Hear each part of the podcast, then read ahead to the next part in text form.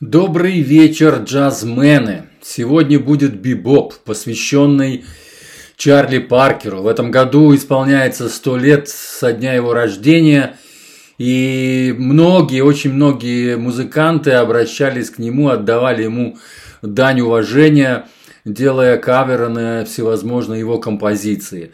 Вот и русские ребята, частности Алексей Круглов и Круглый Бенд – тоже сделали, отдали, так сказать, свою дань этому знаменитому э, начинателю стиля бибопа. Послушайте, что написал сам музыкант на э, сайте, значит, э, Fancy Music. Очень красиво, очень красиво он написал, я просто зачитаю. Его творчество, творчество привлекло меня практически сразу, как только я взял в руки саксофон, начал изучать соло и разбирать партитуру одного из моих любимых музыкантов. И сегодня, играя эти замечательные композиции, я не могу не поражаться новаторскими идеями одного из выдающихся джазменов 20 века. Впервые круглый бенд показал на сцене э, программу с музыкой Чарли Паркера около 15 лет назад. В этом году мы с Павлом Тимофеевым, своим, э, с моим старым другом, первоначальником, э, первоначальным участником проекта и нашими коллегами Артемом Третьяковым и Романом Плотниковым решили записать программу, приурочив ее к изданию, э, ее изданию к столетию со дня рождения основоположника стиля бибоп. Замысел альбома и отобразить яркие узловые элементы, содержащиеся в пьесах «Птицы». «Птица» – это кличка э, Чарли Паркера. Стараясь найти собственные черты в его музыке, преломляя ее в разных красках посредством художественного метода дромус. Вот что такое метод дромус, я так и не понял. При из... сведении альбома мы стремились к аутентичному естественному звучанию, которое при сведении альбома мы стремились к хаотичному э, естественному звучанию, которое допускает некоторые погрешности. Эстетика low-fi в контексте данного релиза весьма символична. А архитекторика, архитек, архитектоника музыкального действия – своеобразная сюита. Каждый трек имеет определенные звуковые объекты, исследуемые нами. Во всех пьесах альбома есть свои изюминки и образные решения. В программе можно услышать отсылки к любимому композитору-саксофониста Игорю Стравинскому. Например, в Yardbird Suite, исполненной нами в балладе размышлений, заложен код, код-все части – а в кавычках от данной композиции имеет тональный центр, укладывающийся в аккорд петрушки Игоря Федоровича. Здесь же э, приводится параллель с другим джазовым новатором Джоном Колтреном.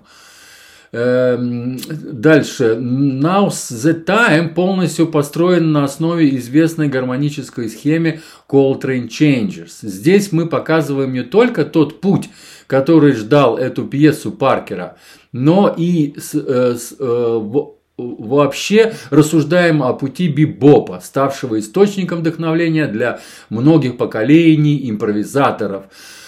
Роль птицы и его соратников боперов в развитии музы- музыки бесценна. Молодые музыканты резко ворвавшиеся в джазовый мир в составе его э, реформа, реформаторами, подарили искусству уникальную методологию, методологию и необыкновенную эстетику. И сегодня джазмены и с замиранием сердца внимают музыке родоначальника бибопа, обращаясь к его гению, а, а, обретают новые творческие импульсы.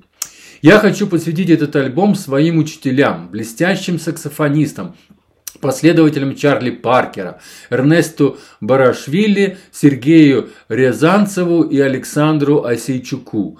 Я неизмерно, э, безмерно им благодарен. Восклицательный знак. Я безмерно им благодарен. Их школа позволила изучить малейшие тонкости бибопа и академической музыки. Благодаря моим педагогам я приобрел опыт традиционного исполнительства, научился смотреть на искусство широким взглядом, что позволяет реализовывать идеи в мультижанровом направлении, ориентируясь на произведения классиков, отдавая дань великим, велик, великим образом искусства. Это сказал Алексей Круглов. А, это значит ссылочка будет Fancy Music в самом конце а, моего поста на, в телеграм-канале. А, теперь мои три копейки, которые я написал под обложкой альбома. Русская команда «Круглый бенд» в честь столетия отдала дань великому джазмену 20 века Чарли Бёрд Паркер. Разумеется, ребята сделали это по-своему, со смешными идеями, разукрасив элементы бибовских ходов в яркие краски и добавив неожиданные ритмы. Они превратили джазовый стандарт гимн, гимн бибоперов Yardbird Suite в балладу, которая, которую можно характеризовать как кроссовер джаз, где джаз встречается с симфонией. То же самое они сделали из композиции сегмент, добавив великолепное соло на ударных, напоминающие босса-нову, и контрастную концовочку, которая заставила меня улыбнуться. На самом деле вот таких улыбающихся моментов э, на альбоме очень много.